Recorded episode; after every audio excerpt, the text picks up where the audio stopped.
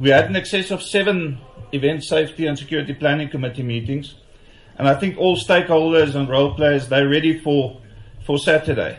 Obviously, there's you need to plan for um, unplanned eventualities, and we, we're ready for that. But the one role player, I think, and that's my message today, the one role player and stakeholder is player number 23 or 24 in this instance, and that's the spectators and the patrons coming to, to the venue. And the big message is please arrive early.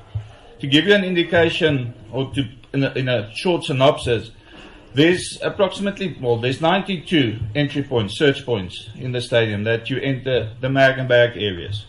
92 of them. And then there's 160, um, uh, 36, 136 um, turnstiles. Where we need to get the 84,000 people with tickets, we need to get them into the stadium. If all of us arrive an hour before the game, you're definitely going to have a backlog and a problem to load the stadium with all the people. So that's uh, again a call um, on behalf of the ESSPC, on behalf of the uh, the event organizer, on behalf of all um, stakeholders, to the people out there, please arrive early. You've got so many access routes to the stadium. There's ample parking. Parking is for free. I think that's another message. I still get people asking me what's the, the ticket prices. Parking is for free, ample parking. Arrive early, stop your vehicle in a safe place, and come and enjoy the excitement, the fun, and the vibe inside inside the stadium. You've touched on uh, public transport.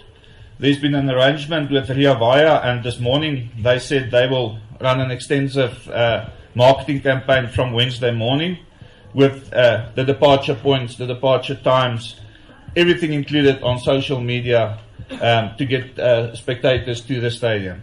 The uh, Top Six Taxi Association, they joined the, the planning committee and they've got a number of taxis and they will be dropping off and collecting people from the transport up just, just over the promenade.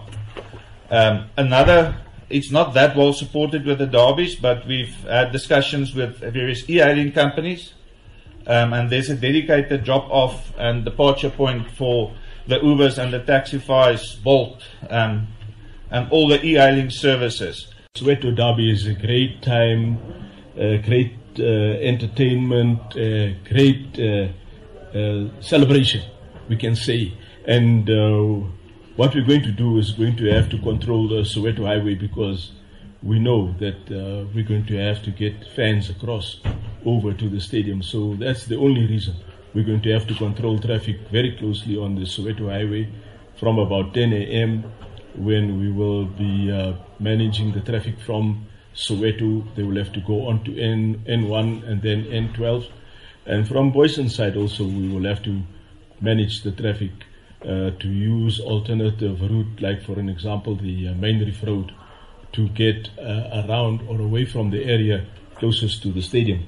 Then we're going to be having a three-way uh, traffic flow uh, coming into the stadium from N17 and also from Cecil side filling station. So there will be three lanes coming in towards the stadium just to get the traffic moving as quick as possible and to be able to help as many fans to come to the stadium in as short as possible time then uh, there's also the, the rules of the road. We want everyone to, to comply with, uh, particularly drinking and driving. You know, that, that's one, one big problem every time there's a big game. A drop off zone is going to be for fans to be dropped off by the taxis and uh, modes of transport, and then uh, they can drop off and then leave and then come back again to come and pick up fans after the stadium. The Gautrain buses will also operate from Sandton, uh, the CBD, to bring uh, fans to the stadium as well as the Rea Vaya buses. Uh, we want to encourage fans to please uh, arrive early because we're not going to be able to get 90,000 fans in through the turnstiles in an hour.